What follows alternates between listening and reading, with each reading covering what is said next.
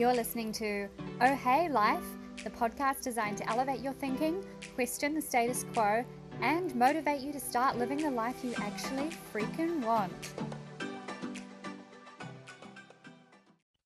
Oh, hey! Welcome to another episode of Oh Hey Life. Today is Friday, the 28th of February, if you're listening to this episode on the day it's released. And today I'm elaborating on something I spoke about in episode 2, which was titled Clarity, Meaning, Energy, and Action Climbing the Action Ladder and Avoiding Snakes. Now, there are two things I spoke about elaborating on further that a few people have a- approached me for advice on. And firstly, that was gaining clarity in the first place, so stepping on that first rung of the action ladder. That's going to save for another episode. Secondly, it was moving from energy to action, but more specifically, avoiding the snakes that can prevent you climbing up that last run of the action ladder, rung of the action ladder, sorry. So that's what I'm going to talk about today.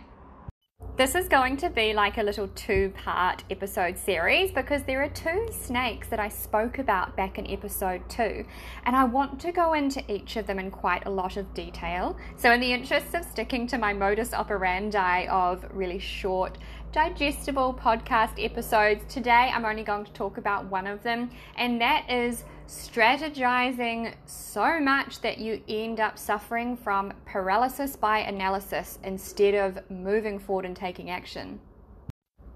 The only ways to trick your mind out of succumbing to paralysis by analysis, let's call it PBA, is to either incentivize yourself enough to take action or sufficiently discourage yourself from overanalyzing in the first place. You know, ideally, we want to develop an allergy to overanalyzing and be able to identify when we're creeping into that territory.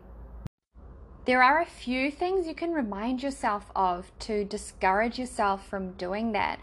And firstly, again, something I mentioned in that second episode is paralysis by analysis, PBA, that can put you back at the bottom rung or even the stage before the bottom rung of the action ladder, which is clarity. Quite often, the way that you feel when you don't have clarity is uncertain, unclear, and, and muddled in your mind. So, if you're not careful, you can end up there and that that should scare you that should that should scare you from being stagnated in that pba state I like to consider an old Stoicism quote. I think it was Seneca who said this because PBA ultimately causes you to, you know, unintentionally or sometimes unwillingly put things off. And as I'm sure it was Seneca, I'll, I'll double check and edit this if it's not, but, you know, Seneca said, pushing things off is the biggest waste of life. It snatches away each day as it comes and denies us the present by promising the future. So, the greatest obstacle to living is expectancy, which hangs upon tomorrow and loses today. The whole future lies in uncertainty. Live immediately. That should sufficiently discourage you from overanalyzing and ultimately putting things off.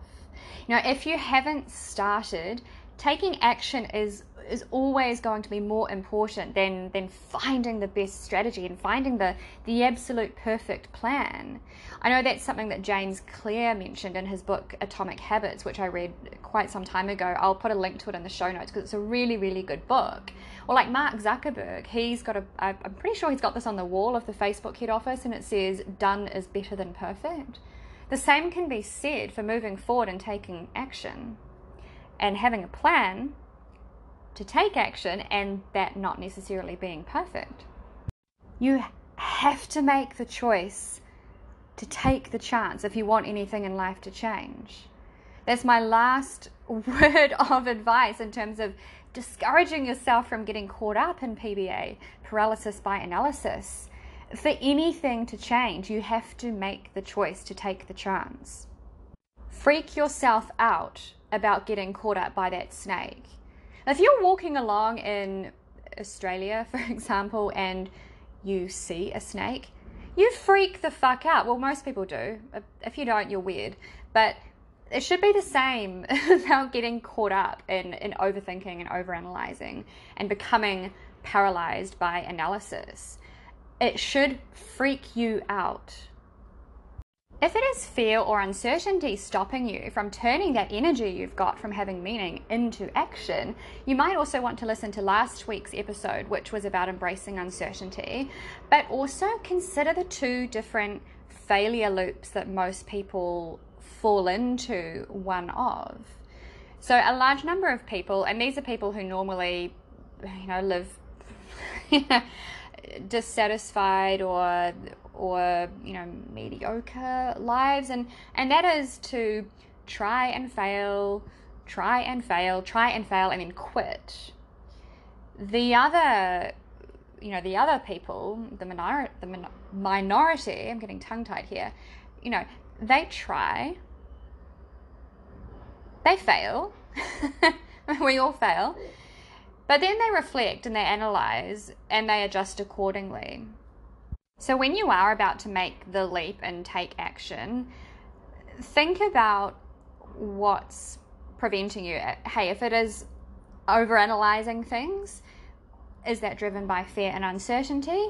Think about the failure loop and remember that quitting doesn't necessarily have to be on the other side of failure. You can try and then fail, still maintain that energy that spurred you to take action in the first place, but just just reflect and analyze and adjust accordingly and then try again. You'll get a much better outcome. And not only will you get a much better outcome, how much more appealing does that sound, man? you know that makes me feel feel good just talking about it. Say it's making me feel like a little bit of a negative Nancy talking about, you know, how to sufficiently discourage yourself from overanalyzing. So let's let's turn things around a bit and talk about what we can do to incentivize ourselves enough to take action.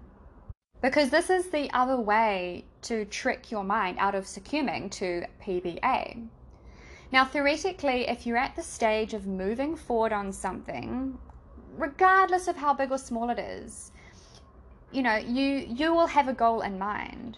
So if it's not enough to spur your action when you're technically ready you really need to take a close look at making you know just some minor adjustments to that goal.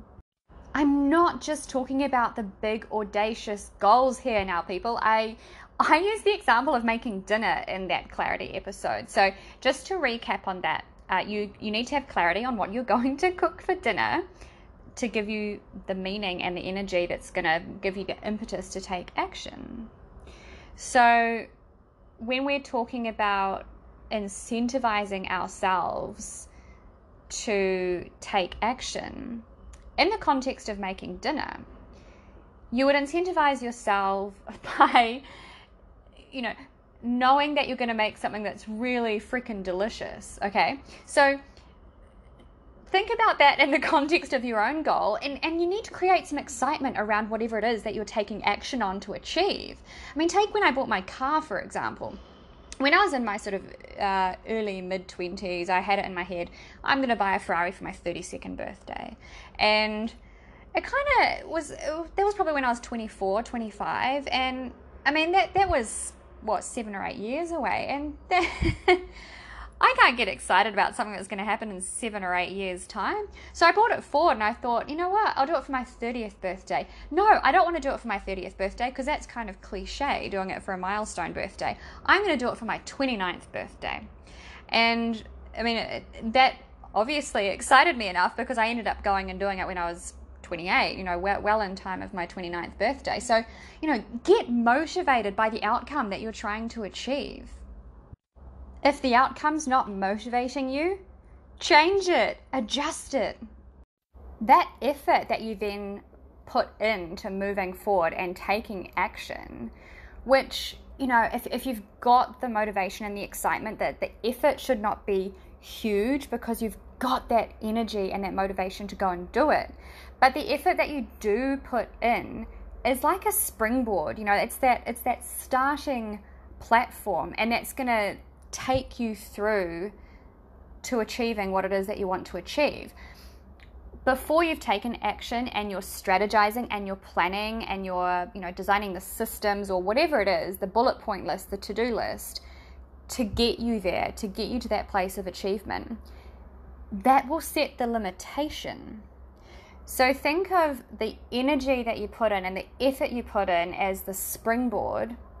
Yes, you need to have the plan and the strategy there. Yes, it will set the limitation on what you achieve. But once you're taking action, you can tweak what you're doing. You can make sure you're taking the right action. When you're driving along, you can think, actually, if I hang a left here, it's going to get me to my destination faster. Same thing. So remember that when you're at that energy stage before you've taken action to incentivize yourself to get there. Because once you're taking it you know rest assured you can you can have peace of mind that once you are taking action you can still tweak what you're doing. And you know that can be fear and uncertainty creeping in again. Reassure yourself that once you do take action you can still change what you're doing if you find that you're not working on the right thing, you can change your plan. You can reorder your to do list. And on the note of working on the right thing as well, make sure you remind yourself that that's actually more important than working harder. So if you find that you're not necessarily making progress, but you're, you know, you're, you're working your butt off to achieve what you're trying to achieve, have a look at what it is exactly that you're doing because working on the right thing is actually more effective and more important than working harder in, in many, many cases. I'm going to leave you today with a couple of pearls of wisdom. We've spoken about the ways that you can discourage yourself from overanalyzing and getting caught up by that freaky snake between energy and action, as well as how to incentivize yourself to take action as well. You know, step on that snake and keep keep moving forward. So you know you can be busy doubting yourself before you take action while you know everyone else is looking at you and looking at your potential and and even getting intimidated by it. So just remember that often when you take action you're you're less likely to fail than what you think you might you know? Don't underrate yourself. And the other thing i want to leave you with as well is that no decision will pay off more than prioritizing your life and giving extreme focus and extreme energy to the actions with the highest return. Thank you so much for listening today. I hope it's helped those of you who asked me to elaborate on these little bits from the second episode. And if you have missed that episode, make sure you go back and listen. It is linked in the show notes. And also, if you're enjoying the podcast, please do share it with your friends. I'm Lani Fogelberg. I'll be in the same place next week. Thanks again for listening and have a spectacular day.